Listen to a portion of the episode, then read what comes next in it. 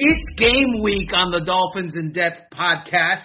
We have games. We've had practices before, star of the show, or should I say interim star of the show, Barry Jackson. But now this week we have a game. Are you all excited? Are you uh, are you officially a flutter? I am giddy. I am giddy to see live NFL football and starters for maybe I don't know two series, three series maybe. Yeah, at that, at most. You know, it was funny. The Hall of Fame game was played last uh last week, last Thursday, and I tuned in like it was a thing. I actually, you know, set myself on the couch and I'm like, oh, wow, these guys suck. Well, that's because a lot of them are not going to be on NFL rosters in four weeks. That's why. But I still watched. I watched the whole thing. It's I'm I'm stupid. What can I say? yeah, that was not really compelling. It's good to have football back though, and there are I think eight live games on NFL Network this weekend, and of course Dolphins with the rare Saturday afternoon for them preseason game at one o'clock. Two of their three preseason games will be afternoon starts, which is also pretty unusual. Which is great for me because I will be in Chicago and it means I'm not writing on deadline, Barry. What do you think about that? Because it's Yay! all me. you know, I'm going to be actually speaking with people. It's amazing. It's wonderful. So, as part of the exercise of having a game, the team must put out a depth chart, and the Dolphins have done that. And let's try with the offense first, if you will. Uh, anything that you think is uh, highly interesting to mildly interesting? Yes, yes, I found it odd that the depth chart had Durham Smythe third at tight end when he has started the vast majority of games ahead of Gesicki the last couple of years, which people might not know, but Durham Smythe has started 27 games, Gesicki 14 over the last two years, even though most people would tell you Mike Gesicki is the team's starting tight end. So Durham Smythe being third behind uh, both Gesicki and uh, Adam Shaheen was a bit of a surprise, but the caveat, Armando, that we always give readers and listeners with depth charts is our eyes often tell us different things than what the depth chart would have us believe. It often contradicts what we see. And that could be the case because maybe the Dolphins are trying to motivate players or maybe they're just trying to uh, mislead for the purpose of having opponents be fooled. I'll give you one example. Jamal Perry told us last week he is no longer a corner, he is a safety, and yet the Dolphins list him as the second team nickel corner on the depth chart behind Justin Coleman. So you're always going to find inconsistencies and head scratchers in depth charts. That's why it's probably a good idea not to make too much of it. But the tight end thing was one thing that stood out to me. At least the Dolphins should be praised for their honesty with regard to the offensive line because the group that we have seen the uh, two of us as we watch practice line up for the last nine days in practice is the first team offensive line on the Dolphins card that they submitted to media this week, and that has Liam Eichenberg at left guard, Jesse Davis at right tackle, Michael Deiter at center, uh, Austin Jackson at left tackle, and Rob Hunt at right guard. And it looks like the Dolphins at this point are committed to that group. Although I found it interesting, Armando, that the offensive line coach insisted yesterday that he is not certain Eichenberg is a guard. He said, let's see how he does against Chicago's front in practice, two practices this week, and the game on Saturday, and then we'll have a good idea whether he's a guard or a tackle. Well, it's easier to play guard than tackle. Um, so, and, and I remind people, a lot of great offensive tackles have started their careers as a guard, as rookies. For example, Laremy Tunsil played left guard his rookie season, um, and then moved to left tackle. Uh, I, I'm reminded that in Baltimore, if I'm not mistaken, well, I'm not mistaken because I know it to be a fact. In Baltimore, they had longtime Pro Bowl, then you know Hall of Fame left tackle. What was his name? Um, now I'm drawing a blank. Jonathan Ogden. Yes, Ogden, and he played his first season at left guard, and so it's not unremarkable. It's not unheard of when a rookie who is ultimately slated as a tackle begins as a guard. And here's something that's, you know, kind of interesting to me, Barry. I think that Eichenberg might be a better guard than uh, Jesse Davis, even though, and Jesse Davis at this point might be a better tackle than Eichenberg.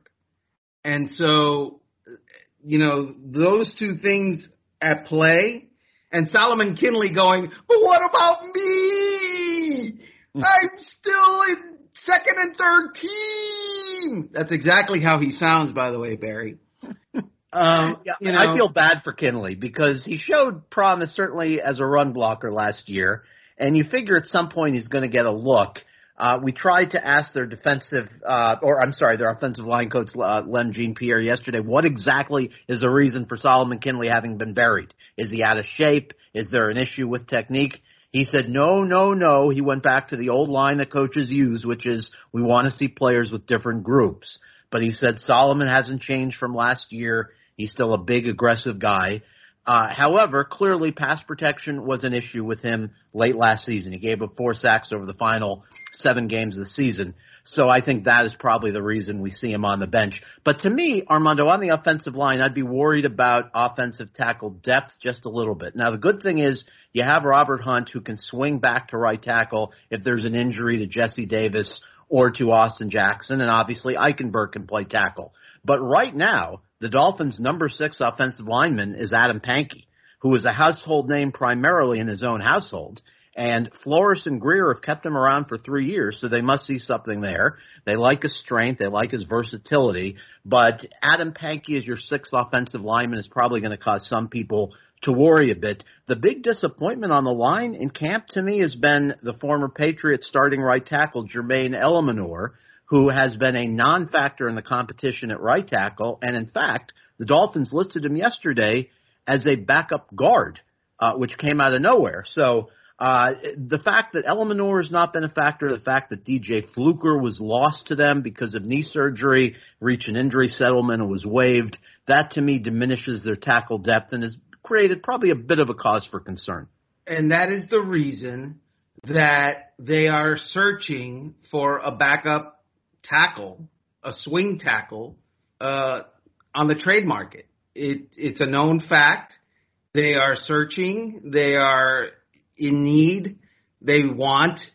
And my guess is before this team is brought together for the first week of games, they will have uh, a tackle currently not on the roster that they've either plucked off of waivers from elsewhere or traded for. That's that's something that they must do. And you're absolutely right, J- Jermaine Eluemunor last year played well in spurts for the New England Patriots.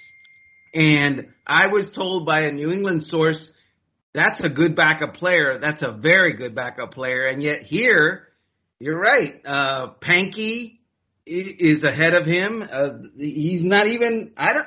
I haven't even been able to count how many repetitions in practice Eluemunor has really been taking a tackle, but my guess is not a whole lot. Not right. Even good. Larnell Coleman has played ahead of him, the seventh round rookie draft pick. Uh, right. Got some snaps with the first team when Jesse Davis was resting his knee, which he says is not a problem. So yeah, he's been a complete non-factor. And as long as we're on the offensive line, who would have thought that Michael Deiter would be the Dolphins starting center for their first 10 practices. This isn't even a case of Deiter splitting that job with Matt Skura, who started 51 games for Baltimore at center. This is a case of Deiter starting every single day, which tells you what they think about him. I tried to uh, solicit some uh, information from Lem Jeanpierre yesterday about what exactly Deiter's doing that has impressed him. And he said, well, he's smart. He knows the system. He's tough. That was about the extent of it. But clearly, they see a difference between those two players because if you're going to give all the first team reps to one guy, that's pretty revealing.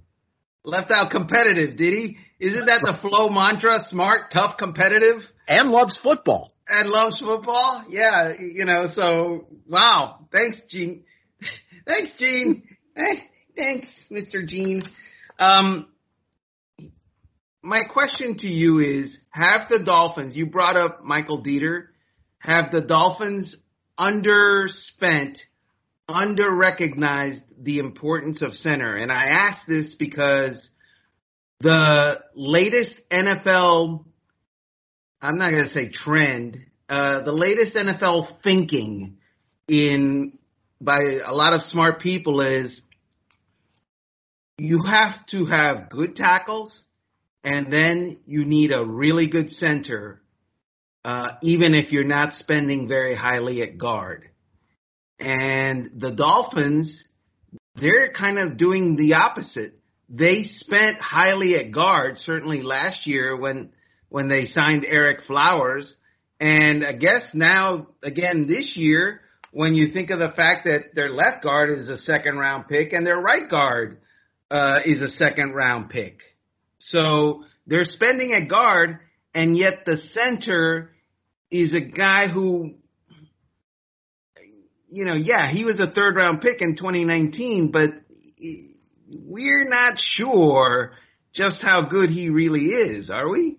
No, and I'm glad you brought up this topic because it's fascinating to see the difference in approach between the Dolphins and the Chargers, two teams with second year quarterbacks picked back to back who they're trying to protect. And the Chargers' priority this offseason was finding a top flight center to snap the ball to Justin Herbert and to protect him. And they gave five years, 63 million to Corey Linsley, considered one of the best centers in the game, a former Green Bay Packer, and they invested huge money at that position. The Dolphins, in contrast, countered by giving Matt Skura one and a half million. Only part of that is guaranteed, a small amount.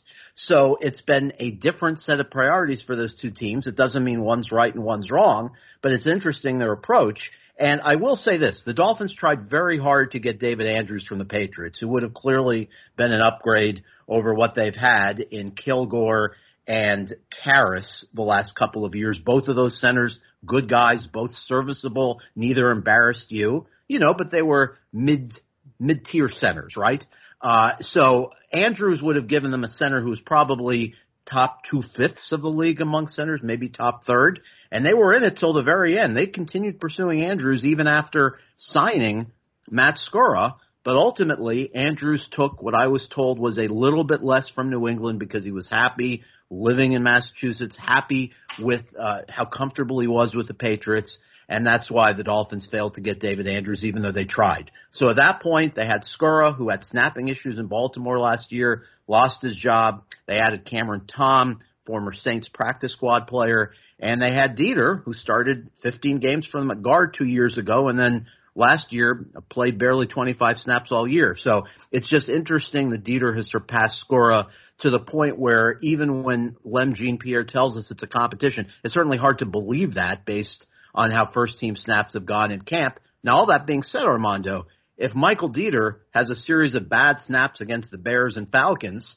and if he's overwhelmed by the Bears' nose tackle, then clearly they're going to take a look at Skura in that role. There's no doubt about that. Michael Deiter may be the the the leader right now, but we're not in the clubhouse yet. And right. you know, in fact, he's got to play well in the preseason because he has guaranteed himself nothing other than of an opportunity.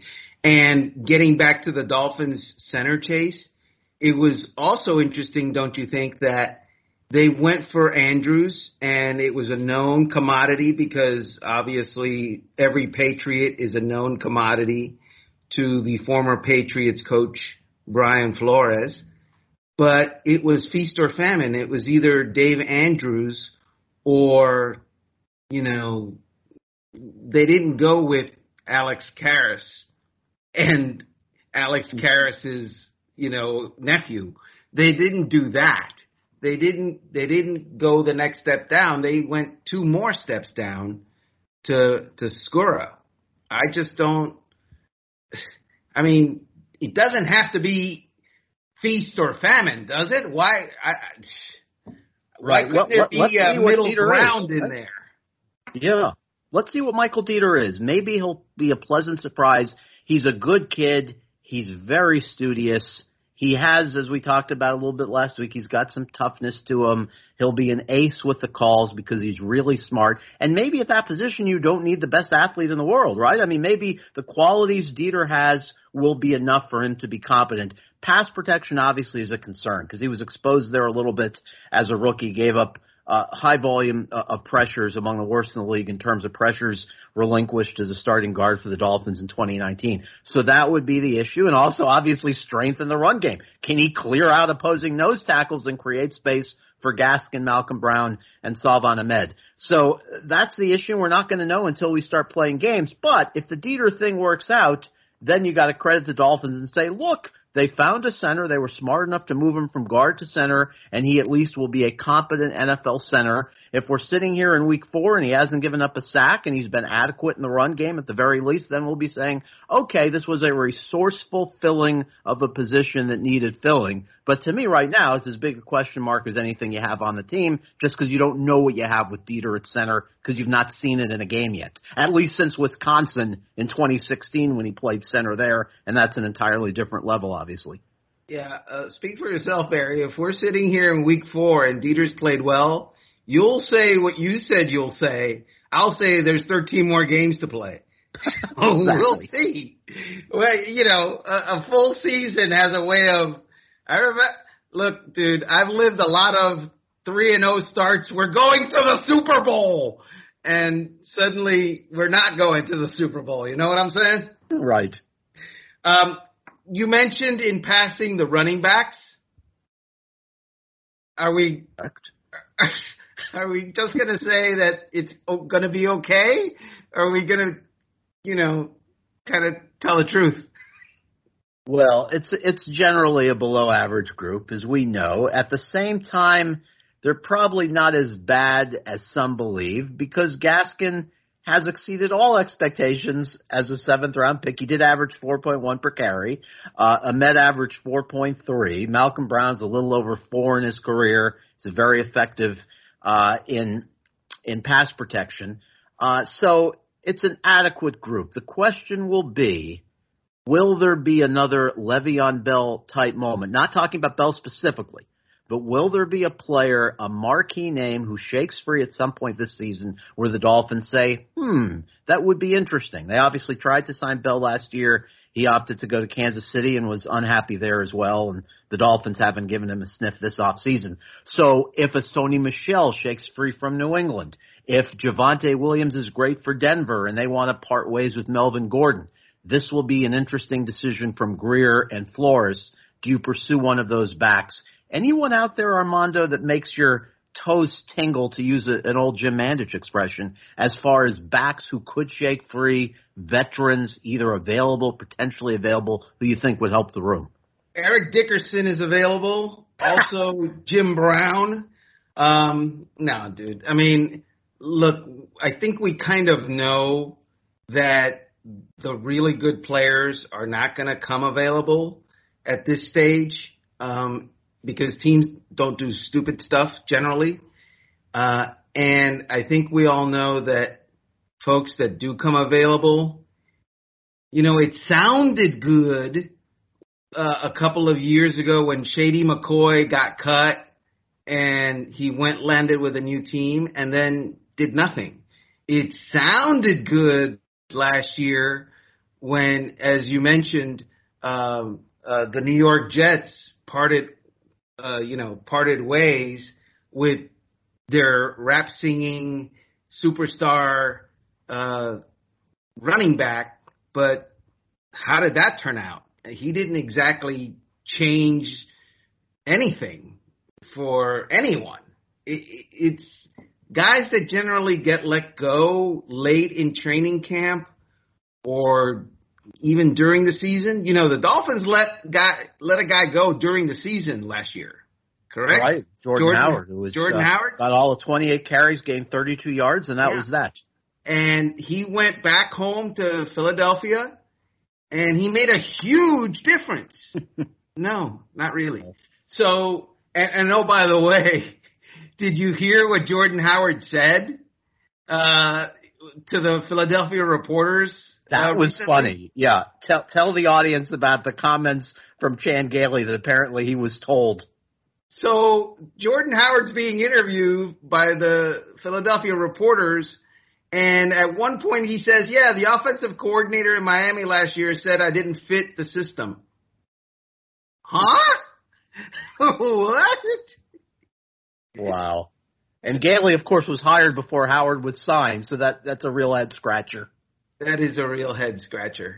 Uh, that that doesn't, and I'm not sure that I would put the onus of the question mark on Gailey. By the way, because Jordan Howard, when he got the ball here in Miami, I didn't see a lot of explosion. I didn't see I didn't see a lot of breakaway. I didn't see a lot of power. I saw a lot of, you know, kind of fall into a hole and that was that.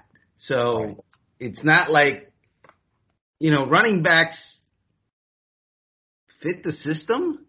If you're a system running back, something's up. I mean, running backs can run. It's this the easiest position of all the positions to figure out. It's the easiest position to scout. It's the easiest position to draft for. It's the easiest position to fill. It's the easiest position to play and to play immediately and to be good at if you're good.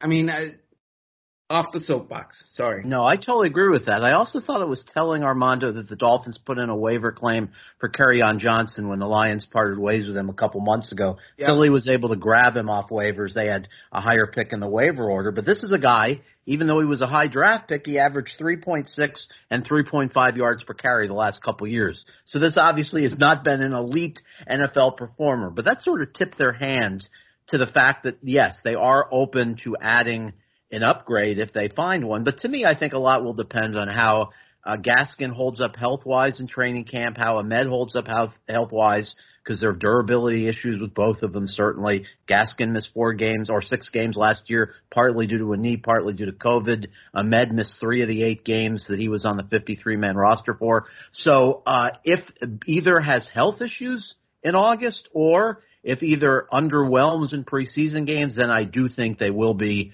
at least active looking for a back on waivers or via trade for a late round pick uh, before the regular season starts. We're way over on the first segment, so when interim star of the show Barry Jackson and caddy of the show Armando Salguero return after this break, we'll uh, we'll discuss a situation with the receivers and take a quick look at the defense as well. We'll be right back. Another day is here, and you're ready for it. What to wear? Check. Breakfast, lunch, and dinner? Check. Planning for what's next and how to save for it? That's where Bank of America can help. For your financial to-dos, Bank of America has experts ready to help get you closer to your goals. Get started at one of our local financial centers or 24-7 in our mobile banking app. Find a location near you at bankofamerica.com slash talk to us. What would you like the power to do? Mobile banking requires downloading the app and is only available for select devices. Message and data rates may apply. Bank of America and a member FDIC. When you need mealtime inspiration, it's worth shopping Kroger, where you'll find over 30,000 mouth-watering choices that excite your inner foodie. And no matter what tasty choice you make, you'll enjoy our everyday low prices, plus extra ways to save, like digital coupons worth over $600 each week. You can also save up to $1 off per gallon at the pump with fuel points. More savings and more inspiring flavors make shopping Kroger worth it every time. Kroger, fresh for everyone. Fuel restrictions apply. Barry, so getting back to this depth chart, um, I think it kind of lies when it's talking about Jaylen Waddle. Your thoughts? Yes, it's interesting that Waddle was listed on the second team. I fully expect by week two, when Will Fuller is eligible to return, presuming he's healthy, that your receivers, when the Dolphins are in three receiver sets, will primarily be DeVante Parker, Will Fuller, Jaylen Waddle in the slot. I do think Albert Wilson will and should get playing time both in the slot and on the boundary. Uh, Preston Williams might whenever he's healthy, which could be in late October from all we know. But yeah, it was odd that Waddle was on the second team. Uh, so the Dolphins have listed Parker, Fuller, Wilson as their first team receivers. And give Albert Wilson credit. He's had a fabulous training camp. He's been as good a story as any alongside Tua, obviously in this training camp and he deserves to be on the team. He has by all accounts, uh, won a roster spot pending any health issues. Uh, to me, which he had, by the way, the last yeah. practice we saw, man. Yes, he was not uh, fully dressed for the last practice, but he wasn't walking with a limp either. So that's something that we'll bear monitoring this week. To me, and I, I want, I'm curious how you see this receiver room, but I want to quickly say I think Parker, Fuller, Waddle, Wilson, Mack Hollins will be five of potentially or six. The reason I include Mack Hollins in that group, and I know you and I see eye to eye on him, he's made plays as a receiver. He's done it in camp. He did it obviously in the Las Vegas game with perhaps a play of the year for the Dolphins last year. He's really good as a gunner on special teams. He gives you size as a receiver. He does the right thing. Danny Crossman likes him. Uh, this is a guy that I thought early on in camp, I thought Robert Foster had sort of surpassed Hollins in that battle of two receivers who can play the gunner role on special teams. But I think Hollins has surpassed Foster now. Hollins has gotten a lot of first team work. So to me, that's five receivers secured. So if Preston Williams opens the season on PUP, that would mean your sixth receiver, if you keep six, would have to be either Jakeem Grant, Allen Hurns, Robert Foster, Lynn Bowden, Isaiah Ford. How do you make that decision? Yeah, I think it's down to Jakeem Grant and Lynn Bowden. It's as simple as that. Mm-hmm. Um, I, I, you know, and I think a lot of it will have to do with can someone beat Jakeem Grant out of the kick returner spot? If someone can, obviously his stock goes down. If someone cannot, obviously his stock goes up and he's likely going to be on the team. But I find it really hard to believe that Lynn Bowden, a high draft pick of the Raiders last year, and a guy that by all accounts is is a good player, uh, wouldn't be on this team. I just and yet he's you know a third team wide receiver right now, but I just find it hard to believe it's going to be interesting to see how they manage it because, as we all know, Will Fuller is not going to be available for the first week. So it's not a question of the first week necessarily. It's a question of beyond the first week when Fuller supposedly comes back. And I say supposedly because he hasn't practiced but one day so far in training camp with with an injury. And so uh, that's that's going to be interesting. The the Jakeem Grant Lynn Bowden and others uh, dynamic. Yes, my guess is they ultimately trade Jakeem Grant for a team who needs a returner. And my hunch is they keep Bowden, but I don't have a conviction about it. And here's why. Even though it's too soon to give up on Lynn Bowden's potential, and he has an innate skill to be able to make something out of nothing, which we saw last year, it's still, in my mind, a little hard to justify giving him a roster spot if several others continue to outperform him in practice. Like Isaiah Ford has been the far better player than Lynn Bowden in training camp. But at the same time, you also can make the case, look, Isaiah Ford's a journeyman. He'll be around if you need a body in October. It's too soon to give up on Lynn Bowden with all of that ability. And I get that. That's why to me that choice is so difficult.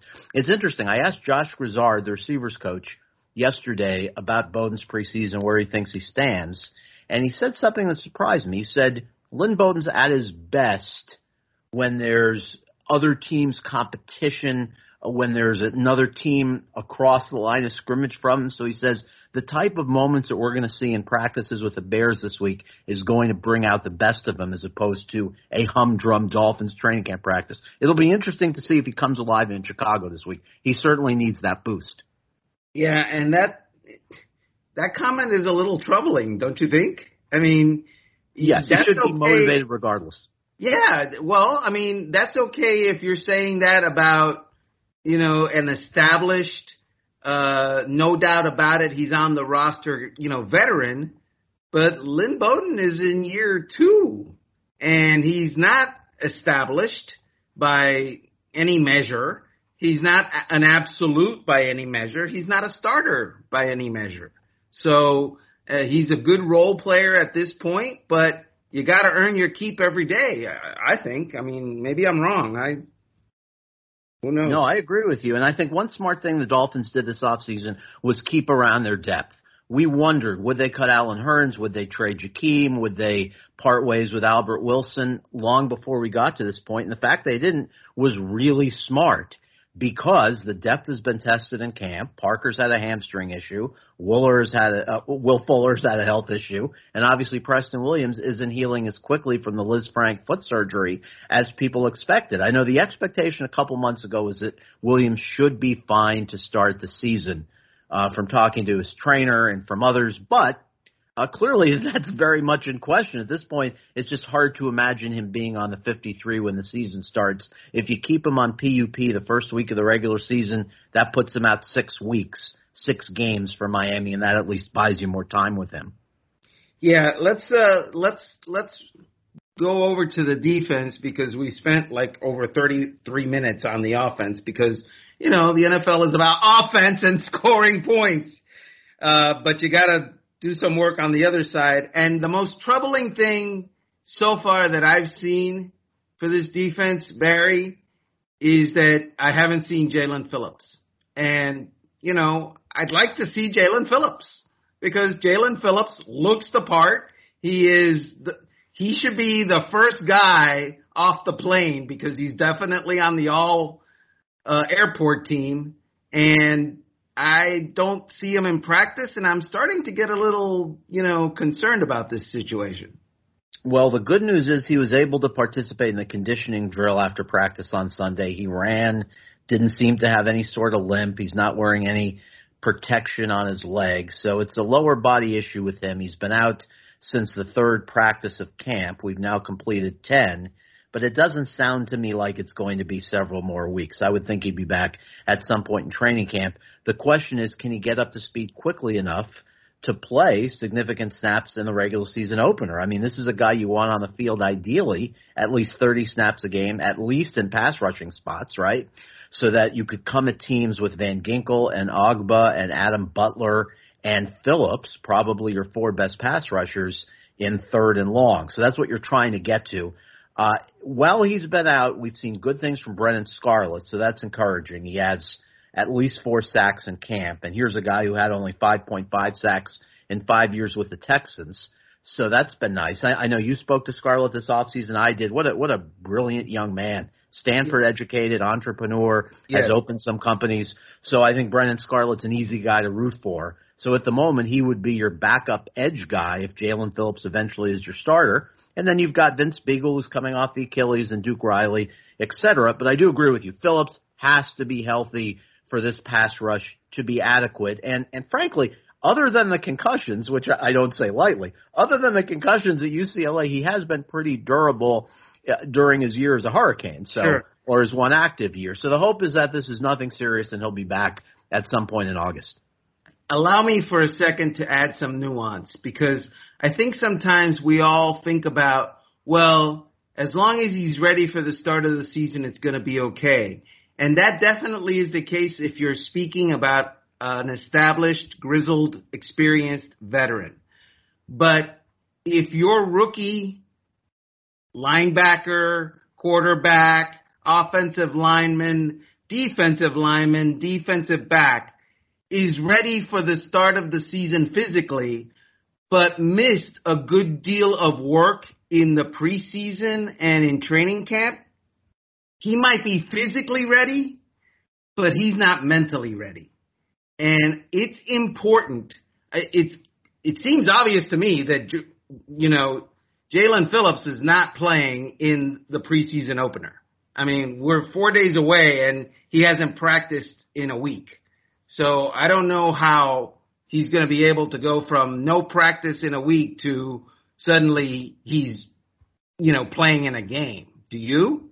No, I don't either. Yeah. And also, not only obviously as you just made great points about the need for snaps for NFL rookies at certain positions, but even more so for him because he's changing positions. Right. He was a linebacker some at UCLA, but UM used him for the most part as a hand in the ground defensive end. He did have some snaps as a, you know, seemingly an outside linebacker uh, without his hand on the ground role at UM, but now he will be almost entirely a stand-up linebacker, which means he's going to have to drop into coverage, and that's something that UM didn't ask him to do. So even though he's a smart, really smart young man and he absorbs stuff quickly, you still need the snaps of doing it. And that's why, as you said, it's worrisome that he's not out there because he needs experience to be a clear cut rotation player for you in the opener. Correct. Two more things I want to see in the preseason, Barry, and then I'll hand them over to you and you can give us a couple. Number one, can Benardrick McKinney cover? And here's the answer. No, he can't. He's a good one down, run down linebacker. He's always in the backfield. He's very active. He's, his run fits are very good and he is always making plays on run downs. On pass downs, he's always getting burned. and, and so if that's happening, the reason that Myles, one of the reasons Myles Gaskin is kicking butt in training camp is because he has totally destroyed Benardrick McKinney uh, in the pass game, like destroyed him. And so I've decided that Benardrick McKinney is not a passing down linebacker. That's observation number one. Observation number two, Jevon Holland. The depth chart here is telling me he's not a starter. Let me break it for you. He's going to be a starter in 2021. If not at the start of the season, by the end of the season, Jevon Holland, if he's healthy, will be a starting safety for the Miami Dolphins. Go, Barry. I well, you stole one of mine with Holland, a terrific point. To have two interceptions and a fumble recovery in your first three days as a first team safety shows you the type of ball hawking skills, the type of instincts that were intoxicating with this kid. I mean, nine interceptions in the two years at Oregon. You talked to Mario Cristobal about him. He raved about the young man. Just based on talent alone, he's got to start ahead of Jason McCourty, right? I mean, Jason McCourty's had a terrific NFL career. He brings a lot to the room in terms of experience, uh, savviness, ability to play two positions. But to me, as long as Holland is at least competent in terms of calling out plays, which is a big part of that free safety job, pre-snap reads and conveying it to teammates, as long as he's competent at that, to me, he's got to start. So my two things would be this. I asked the defensive line coach, Austin Clark, who's a straight shooter, yesterday this question. I said, we have seen Zach Sieler open with the first team when you all have a three-man front more often than we have Christian Wilkins. Is this a byproduct of packages or is this an indication that there is a legitimate Zach Sieler versus Christian Wilkins battle for one starting spot on the Miami Dolphins defensive line? And even though his answer wasn't clear cut, he, his answer suggested that this is an open competition. Now he quickly added that he thinks Wilkins has had a good camp, but this team thinks a lot of Zach Sieler. Uh, I also followed up by asking, are you just trying to light a fire under Wilkins? He said, no, no, it's not that at all. We just want to see different players with different groups. So it's going to be interesting to me whether this motivates Wilkins, who's already, you know, pretty self-motivated guy as it is. He's pretty thoughtful. Uh, will this take him to a higher level? Because even though you can say Zach Sieler's a wonderful story, he's earned 25 to 30 snaps a game, they drafted Christian Wilkins with the thinking this could be a Pro Bowl defensive lineman, right? And so for him not to start to me would be a very worrisome sign. And I want your thoughts on that in one minute. Second thing though I was going to mention was who among the young cornerbacks and even your new slot corner, Justin Coleman, is going to step up and say, I am going to be an asset on this defense. It's interesting to me that Coleman has taken all the first team snaps at nickel. The former Lion and Seahawks player who's had a decent career certainly, but struggled in Detroit last year. Uh, Nik Needham has been a little bit uh, in the slot, but on the outside as well. Needham's had some good plays in camp, but generally this group of young corners hasn't been great. We've seen some plays by Javaris Davis, second year player out of Auburn. Trill Williams, a Syracuse rookie, has flashed. Uh, but obviously, we've talked at length about Noah's struggles. So the question is, among all these young corners, and the Dolphins love in this regime bringing in young corners and seeing who can be developed, which one stands out in these next three games? I've got a half dozen of them on the roster. I asked Charles Burks, the cornerbacks coach, yesterday, which young corner has flashed. I was expecting an answer, all of them, but to Charles Burke's credit, he gave me a name. He said Javaris Davis has really impressed me. So this is a kid the Dolphins met up close at Auburn uh, last year in early March when the Dolphins coaches went up there. They brought him in a couple times. They cut him a couple times. He was on the practice squad. He's had a good camp. So if you're looking for a sixth corner, he's certainly at least in the mix for that. I'm so happy that there's an Auburn corner that's impressing the defensive backs, cornerbacks coach. Right, because it's not the other one. that's all I'm going to say about that. that's all I'm going to say about that. Uh, we've run out of time, Barry. I'm not gonna, I'm not gonna kick a guy when he's down. I'm just not gonna do it this, this, this, this once. I'm not gonna do it. Um, we want to thank you for joining us on this Dolphins in Depth podcast. The next time we gather, there will have been a Dolphins game, which is like giddiness electrified. It's good. it's it's yummy. It's delicious. And we'll serve it up for you hot with fire as we always do interim star of the show, Barry Jackson. Thank you so much for uh, for your help today. I am caddy of the show, Armando Salguero. We'll talk to you next week.